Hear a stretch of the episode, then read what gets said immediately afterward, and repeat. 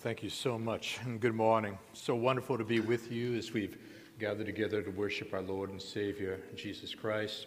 Those that are joining with us online right now, I hope you sense the warmth of God's love. We're going to be opening up our Bibles. Hope you're opening yours as well. And we're going to be making our way back to the book of Acts. We took a little break during the course of the Easter season, and now we return. And what I'd like to do is to, for a refresher, offer one particular point to be able to consider together. And it's that where we ended up a couple of weeks ago in the book of Acts, Paul is being held in custody. Seems as though things are not quite going right. God breaks into his night. He has a way of doing that, you know. And as God breaks into his night, what we found in verse 11 were these words Take courage. For as you have testified to the facts about me in Jerusalem, so you must testify also in Rome. God is about to work out a plan to fulfill his promise. But as he does so, and we're going to be looking at this promise and how it unfolds in this passage of Scripture this morning, when you and I are exploring the promises of God that are found in the Scriptures, Typically, what you will find is that they come in one of three categories. There are, first of all, what I will call particular promises promises that are given to an individual, such as in today's passage, where the promise was given in particular to the Apostle Paul. Second of all, there are promises that are given to the nation of Israel, particular promises for them as well that will eventually come to full fruition in that final day. But third, there are what I will call general promises that are given to all who know Jesus Christ as their Lord and Savior. Our challenge when we're reading the Bible is to determine which of those three categories am I dealing with at this particular point in time. And if I'm dealing with a promise that is given to a particular individual, such as in this case the Apostle Paul, what are the transferable principles that I can use to apply to my own life situation? This is how we handle the various promises that are found in the Bible. What I want you to see at this point is that Paul is being held in captivity. He's in custody. And the night must seem very long. Maybe your nights seem very long as well. And in the darkness of your night, what I want you to do is to allow for the words of God to break in, speak to your mind, speak to your heart. In Paul's particular case, what God said to him was, Take courage, for as you have testified to the facts about me in Jerusalem, so you must testify also in Rome. So I'm going to begin reading now in verse 12. And I want you to see in contrast, if you will, what was just uttered in verse 11 with what now transform, trans, begins to take place in verse 12. When it was day, the Jews made a plot and bound themselves by an oath, neither to eat nor drink till they had killed Paul. There had been more than 40 who made this conspiracy. They went to the chief priests and elders and said, We have strictly bound ourselves by an oath to taste no food till we have killed Paul. Now, therefore, you, along with the council, give notice to the tribune to bring him down to you as though you were going to determine his case more exactly. And we are ready to kill him before he comes to comes near. Now, isn't this like God? Look what comes next. Now the son of Paul's sister heard of their ambush. So he went and entered the barracks and told Paul. Paul called one of the centurions and said, Take this young man to the tribune, for he has something to tell him. So he took him, brought him to the tribune, and said, Paul the prisoner called me and asked me to bring this young man to you, for he has something to say to you. The tribune took him by the hand and, going aside, asked him privately, What is it that you have to, to tell me? And he said, The Jews have agreed to ask you to bring down Paul Bring Paul down to the council tomorrow as though they were going to inquire something more closely about him. But do not be persuaded by them, for more than forty of their men are lying in ambush for him, who have bound themselves by an oath neither to eat nor drink till they have killed him. And now they are ready, waiting for your consent. And so the tribune dismissed the young man, charging him, Tell no one that you have informed me of these things. So, what I want to do now with you this morning is that we are about to contrast what God is doing for Paul with what these opponents to God's will are doing against Paul and see how all this works itself out as we look to our Lord in prayer. Now, Father, you know our needs. You know the struggles we face at night. We realize that there's been a fair amount of illness in the church family over the course of these days. Thank you for those that have stepped in this morning to fill in where others were supposed to be.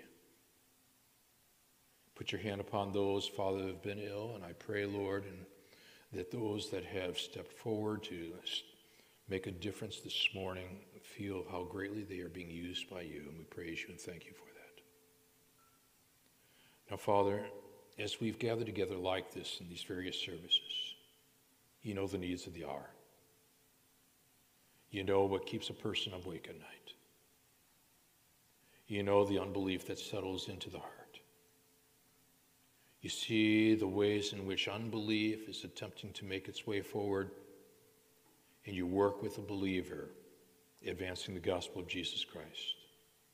You're sovereign over all things, all events, all people for all times. We give you praise. And so, Father, as we're exploring these words together and we're thinking seriously about what matters most in life, what we're praying once again is that you would warm these hearts, engage these minds, shape these wills. As again, our Father, we've come here to see Jesus, Him only. And we're praying these things again now in Jesus' name. Amen. Take a look at what appears on the screen. This is a model of the setting in which the Apostle Paul has now been incarcerated. It's known as the Fortress Antonia. It housed a permanent Roman garrison of about 600 men. And its tower guards would readily, at quick notice, make their way down the steps and into the temple courts. Paul has been arrested. He is now in Roman custody, and his Jewish opponents now are trying to find ways in order to be able to attack him. God has just, through a promise delivered the night before, made a very powerful statement to the Apostle Paul. Take courage, for as you have testified to the facts about me in Jerusalem, so you must testify also in Rome. It's a promise. William Carey once shared these words. He said, The future is as bright as the promises of God. And this morning, if it seems as though your future doesn't look terribly bright, what I want you to do now is to cling to the promises of God found in God's Word and see how they apply directly to your life situation because you feel, feel as though at this point you are restrained, you are limited. Maybe not physically to the degree in which the Apostle Paul is, but somehow, shape, or form, it seems as though there are restraints being placed upon your life. Then watch very carefully how the sovereign God is at work here and how God is going to use his promise to make a difference, not only through Paul, but for your sake and my sake as well. Key word this morning is the word usages. And what I'm going to do is to draw out three significant usages at God's disposal. God uses in such a way to fulfill his promises for his glory and for our good. And the first comes out of verse 12 down through verse 15. We're going to put it this way that when God makes a promise, number one, he can use opposing forces now, opposing forces to achieve his purposes. Now, we just said the night before God has spoken to the Apostle Paul in Roman custody and shared these words Take courage. For as you have testified to the facts about me in Jerusalem, so you must testify also in Rome. It means then, Paul, you've got a future. I am giving you a future. Take courage. What I want you to do now is to contrast what you just saw in verse 11 with what unfolds in verse 12. When it was day, the Jews made a plot and bound themselves by an oath neither to eat nor drink till they had killed Paul. You see the contrast? God is making a promise to Paul in verse 11. They are making an oath to God in verse 12. God is making a promise about securing Paul's life in verse 11. They are making an oath to God to kill Paul's life in verse 12. I want you to see and feel the tensions of the hour at this particular moment. Night and day, an oath on one hand, a promise on the other hand, one descending from the heavens to the earth, the other from earth to heavens. But what these oath keepers have in common is that they are highly religious people. This is an oath that they are uttering and making before God. They are unbelievers making oaths before God. They are religious unbelievers attempting to thwart the will of God. And so you and I now pick it up here, and we're allowing that promise to drive us forward. In verse 12, it's day as compared to the nighttime promise. The Jews made a plot and bound themselves by an oath. Now, the phrase used here, bound themselves, means literally anathematized themselves. In essence, they're saying, May it be unto us if we are unable to kill Paul. Kill us if we can't kill Paul. You feel the tension, feel the contrast, and feel the extremes of the moment now from night to day. Now, God has made a promise to Paul.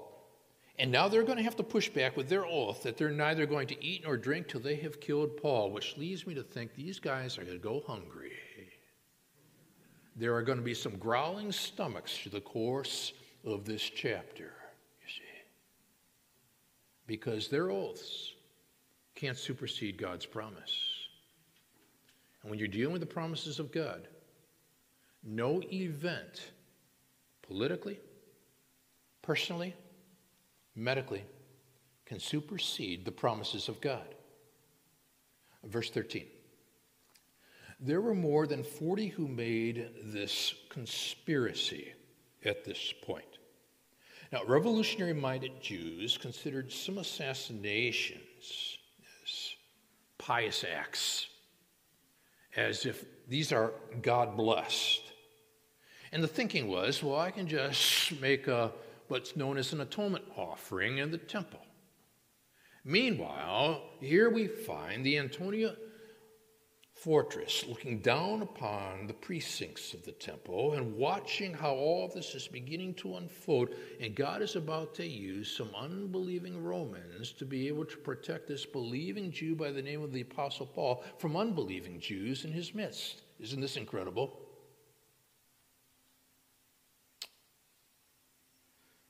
There are more than 40 who made this conspiracy. You and I are told here. And we look at that, we think about that, and maybe some thoughts come to our minds. William Cowper once wrote these words God moves in a mysterious way, his wonders to perform. He plants his footsteps in the sea rides upon the storm. Deep in unfathomable minds of never failing skill, he treasures up his bright designs and get this works his sovereign will. Later, he would write, His purposes will ripen fast, unfolding every hour. The bud may have a bitter taste, but sweet will be the flower. Blind unbelief is sure to err, scan his work in vain. But God is his own interpreter, and he will make it plain. And maybe this morning you're saying, But God, make it plain now. But you see, as we oftentimes said, God conceals enough. God conceals enough. And God reveals enough. God reveals enough to make our faith intelligent. God conceals enough to allow our faith to grow. And we find ourselves in the nows of life caught in the today versus the tomorrow, the night versus the day, the reveal versus the conceal. And we're praying, God, make it plain, make it plain. But for some reason, today is not the day for making it plain. It might be the day after tomorrow. Here's Paul. And when he is lacking sufficient perspective with regard to the plot that's unfolding that he does not know about at this moment, though he can assume, he's got the promises of God to guide him through the days and the nights of his life, as do you. Even when your day seems so darkened that it appears to be like night. There were more than 40 who made this conspiracy. And so, what do they do at this point? They go to the chief priests and the elders but you're going to notice with me that it does not say they went to the chief priests, elders, and scribes. Why? Because Paul had been a Pharisee. Scribes were Pharisees. Paul had challenged the Sanhedrin, and he challenged them with regard to the resurrection of Jesus Christ. And the Sadducees, who did not believe in the, in the resurrection, were on one side of the equation. Pharisees on the other side, and he had created a division among themselves. Sadducees are not happy at this point. So the conspirators intentionally leave the Pharisees out as they now come before the Sanhedrin. Never underestimate the opposition when it comes to the advancement of God's will. But God can use opposing forces even to achieve his, his, his purposes in this world. And even if you feel this morning as though there is opposition to the advancement that you are somehow, some way tied to, keep reading. They went to the chief priests and the elders. They left the Pharisees out of this one, in other words. Said, We have strictly bound ourselves by an oath. In other words, we have anathematized ourselves. Now, what I want you to see is that Luke the physician, who is writing the book of Acts, he's going to use a lot of repetition and restatement in this chapter. And he allows for things to escalate. So you feel as though we are going to be reaching a boiling point. This is how skilled he is, being directed by the Holy Spirit in his writings. And so they have told them uh, now that um, there's this oath going to taste no food till we've killed Paul. And there in verse 15, we're informed now, therefore, you we need you to be co conspirators. You, along with the council, give notice to the tribune to bring down to you as though you were uh, going to determine his case exactly. In other words, create a sense of appearance. And we're ready to kill him before he comes near. In other words, they're appealing to their God to embrace their oath to, to, uh, to simply go against one of the commandments of the scripture to murder Paul, you see. And they're going to ask for God's blessing. Do you see the confusion here? Do you see the religious inconsistencies here? And then you're beginning to ponder what God is about to do. But there are no ifs in God's will. The center of His will is our safety. What if they do this? What if they do that? What if the conspirators succeed? And maybe you're grappling with a lot of what ifs in your own personal life experience. When our, some of our family members were touring Greece, I was thinking about the story of Sparta. The Spartans lived in the southern part of Greece. area called Laconia. They were called Lacones. Well, they were noted for their bravery, simple lifestyle, and brevity of words. People, few words, chose them carefully. Even today, if somebody says so and so is laconic, what they are saying is that that person is a person who, who uses few words to communicate their, their views. There was a man to the north named Philip of Macedon. His son would be Alexander the Great. And Philip of Macedon knew that in order to conquer all of Greece, he was going to have to subdue Sparta. And so he sent this message to them when his troops came to the very border of Greece. Listen for the ifs. If you do not submit at once, I will invade your country. If I invade, I will pillage and burn everything you hold dear. If I march into Laconia, I will level your great city to the ground. He waited for their answer. He got it. In a few days, the letter came. He opened the letter, found only one word written there. That word was if, capitalized. There are no ifs in God's will. The center of His will is our safety you see, the conspirators in verse 12 were filled with ifs. But God, in his promise in verse 11, was conveying certainty. What I want to say to you this morning, and if you're watching over the course of this week, is that when you feel as though all of life's circumstances are, are contingent upon a series of ifs, if this happens, if he says this, if this goes right, then Bear in mind that the center of God's will is where we find our security, where we find our safety, where there are no ifs when it comes to the sovereign plans of your God. Now, look carefully. When God makes a promise, number one, he can use opposing forces to achieve his purposes. But now, here's the second usage flows naturally out of verse 16 down through verse 22. That when God keeps a promise, number two, he can use unlikely people to achieve his purposes.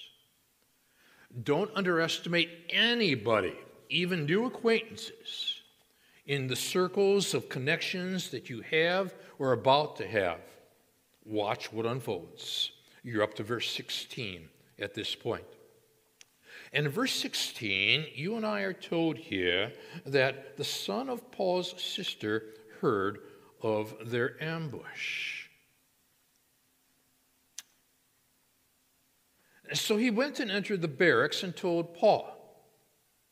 Now, this fortress was such that unless Paul had been not only accused of a crime, but furthermore, it had been verified that he had been accused, uh, he is allowed visitors. So along comes his nephew. And he comes in to the barracks and he tells Paul about the conspiracy that's now unfolding. What does Paul do? In verse 17, what Paul is going to do at this point is to be able to say, Go. He went into the barracks, told Paul, Paul called one of the centurions, said, Take this young man to the tribune, for he has something to tell him. So he took him and brought him to the tribune and said, Paul the prisoner called me and asked me to bring this young man to you, for he has something to say to you. Pause. Don't underestimate young people. This is a child. Don't underestimate the ways in which God can position unlikely people to achieve His purposes in His time for His glory. Now, the conspirators at this point probably underestimated this boy. Maybe assumed that he just wasn't following what they were saying, catching on to what they were doing. Maybe they were not even aware of his presence. But you see, God positioned him there. What I want to be able to say to you is that God has a way of uniquely positioning people in your life. Surprising times, surprising settings, surprising people to achieve his purposes for his glory. And so now, here is Paul. and He seems to have established a very strong relationship with the Roman soldiers. Take this young man to the tribune. He has something to tell him. So he took him, brought him to the tribune, said, Paul, the prisoner, called me, asked me to bring this young man to you. He has something to say to you. So the tribune took him by the hand, which means we're dealing with a young boy at this point. Going aside, asked him privately, What is it that you have to tell me? And here, in verse 20, he said, The Jews have agreed to take you to Paul, to, to the council tomorrow, as though they were going to inquire something more closely about you, about him. But do not be persuaded by them. You can almost picture this little boy commanding now this Roman officer. Listen carefully to me. Do not be persuaded by them, for more than 40 of their men are lying in ambush for him, who have bound themselves by an oath neither to eat nor drink till they have killed him. And they're getting hungrier and hungrier and hungrier. Now they're ready. And now he puts the burden upon the tribune at this point. The tribune that has listened carefully as Paul has communicated the story of Christ's resurrection and must be processing the truths that Paul has established before the Sanhedrin, both Pharisees as well as Sadducees. But we've got now a Roman who's been listening to the gospel.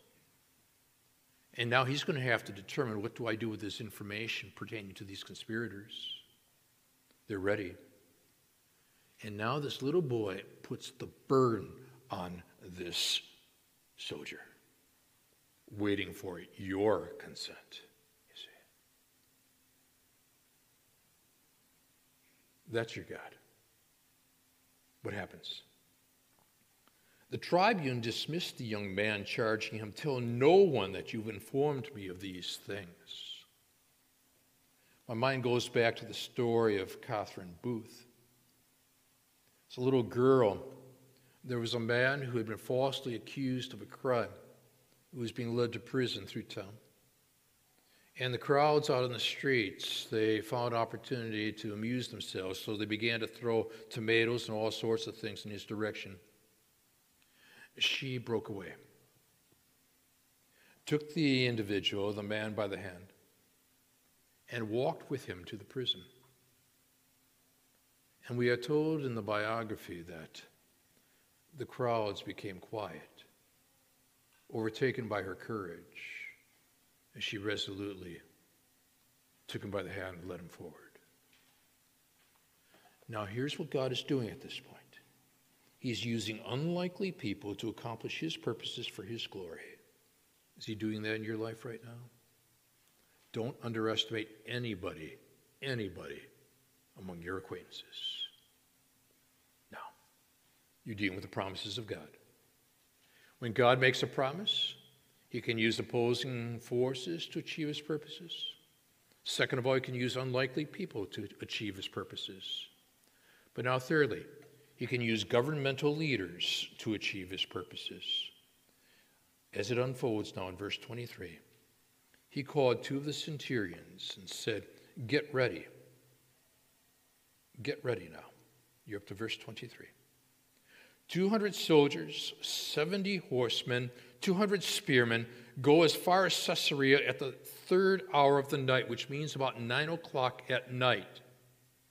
Also provide mounts for Paul to ride. Paul has experienced a lot of physical abuse at this point. It's going to be very challenging for him to ride. He's gone through extreme experiences in his, in his captivity. To ride, bring him safely to Felix the governor, and so a letter is about to be written. He is about to be taken by nighttime to Caesarea. And I thought about that. The nighttime experiences are extraordinary stories throughout the course of time. It's the way in which incredible adventures um, are penned. One happened during, during the Revolutionary War. About two months after July 1776 signing of the Declaration of Independence. It's a story about George Washington. Well, here are the Patriots. They're in the region of New York. 9,000 Americans are pinned in against the East River. The British general, Sir William Howe, is settled in for a siege. What does Washington do? We are told that he ordered his men to round up all the flat bottomed boats they could find. And in drenching rains that fell on the night of August 29th, he used his hastily assembled flotilla to silently ferry unit after unit after unit after unit across the river to the safety of Manhattan. And by morning time, as the fog lifted, the British realized what had happened. 9,000 colonists had slipped away in the course of the night with most of their equipment and artillery. As one historian put it, in the history of warfare, I do not recollect a more fortunate retreat. Watch what is about to happen. A letter is written. Claudius, Claudius Lysias, to His Excellency the Governor Felix, greetings. Now, what I want you to bear in mind now is that this tribune is really, uh, he's really into himself. He's going to use the word I repeatedly. Loves that pronoun. Circle it, ponder it, reflect on it.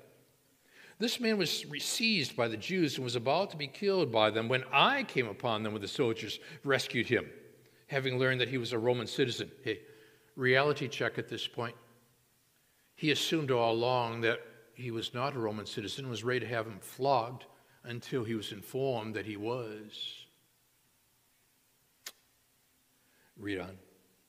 Desiring to know the charge which they were accusing him, I brought him down to their council. I can imagine the little boy saying at this point, Hey, do I get any credit here?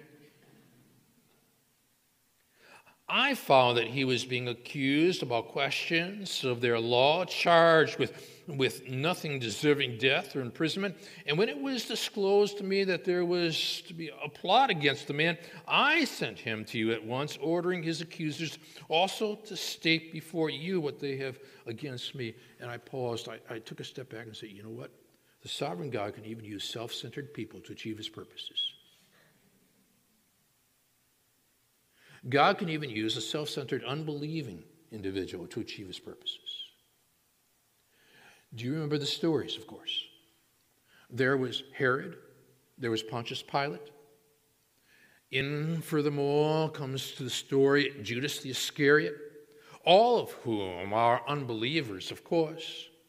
Yet God, has sovereign purposes, because of a promise and a plan that had been established in, in centuries past, had already put into account all these factors and brought Jesus Christ to the cross, who would die in your place and my place, where it says he used secular forces to achieve his, his spiritual purposes for you and for me, for our eternal benefit. That's your sovereign God.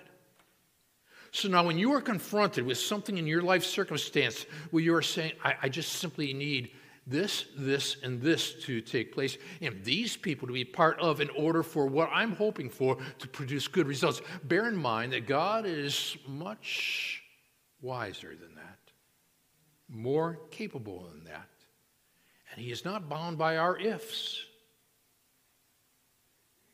There are no ifs in God's sovereign plan. The center of His will is our safety. He can use opposing forces to achieve his purposes. He can use unlikely people to achieve his purposes. My word, he can use governmental leaders to achieve his purposes, as he did with Pontius Pilate, as he did with Herod.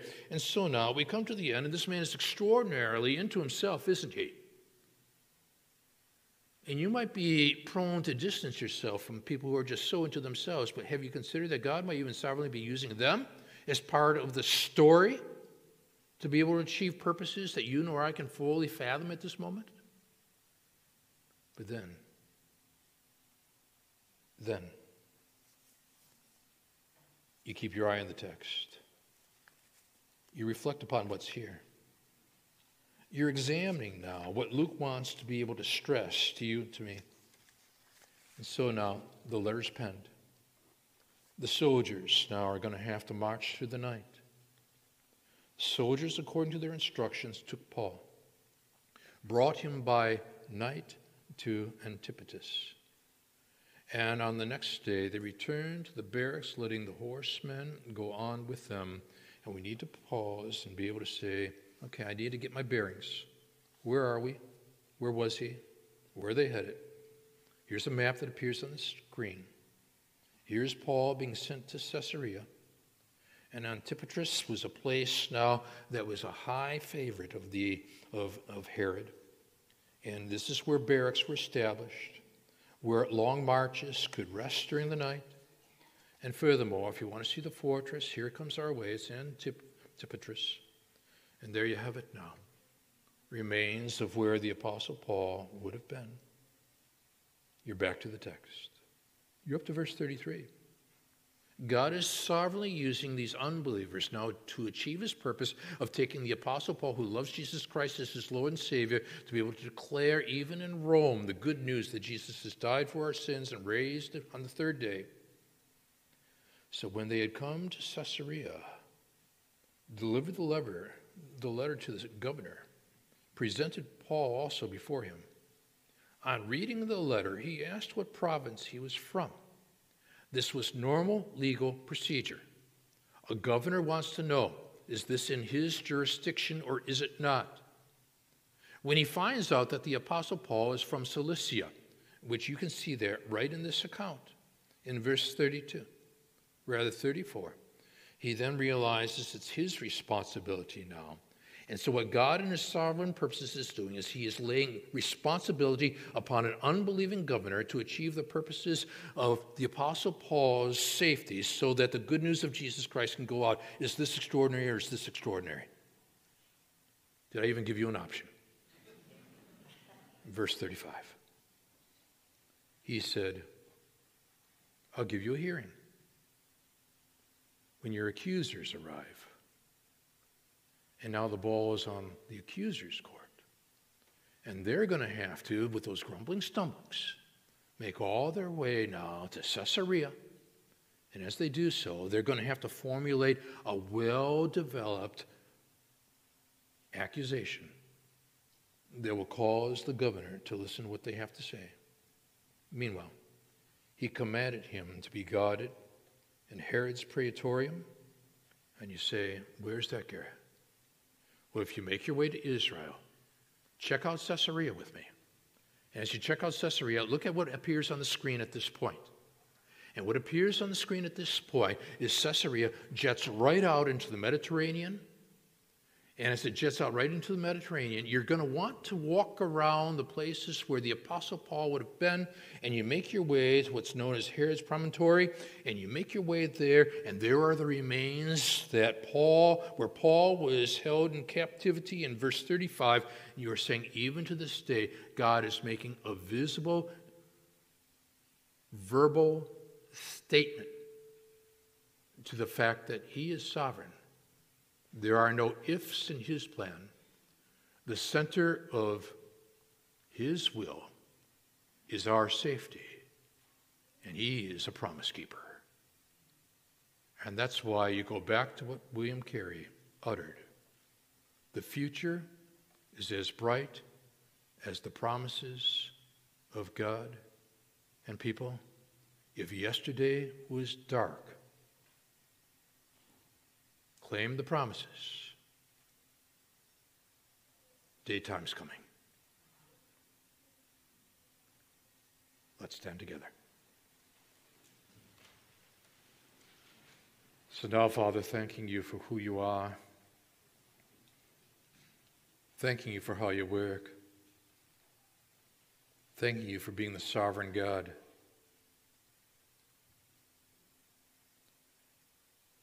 Where we, we tend to say, if I do this, and if she does that, and if they listen, and if they intervene, and we have set up a series of ifs, we need to go back to the nighttime hour where the Apostle Paul heard the words of his Lord Take courage. For as you have testified to the facts about me in Jerusalem, so you must testify also in Rome. And rather than setting up a series of F's, I pray we will cling to and claim the promises of God and bring daylight into the darkness. And for this, Father, we give you all the praise. In Jesus' name, amen. God bless you.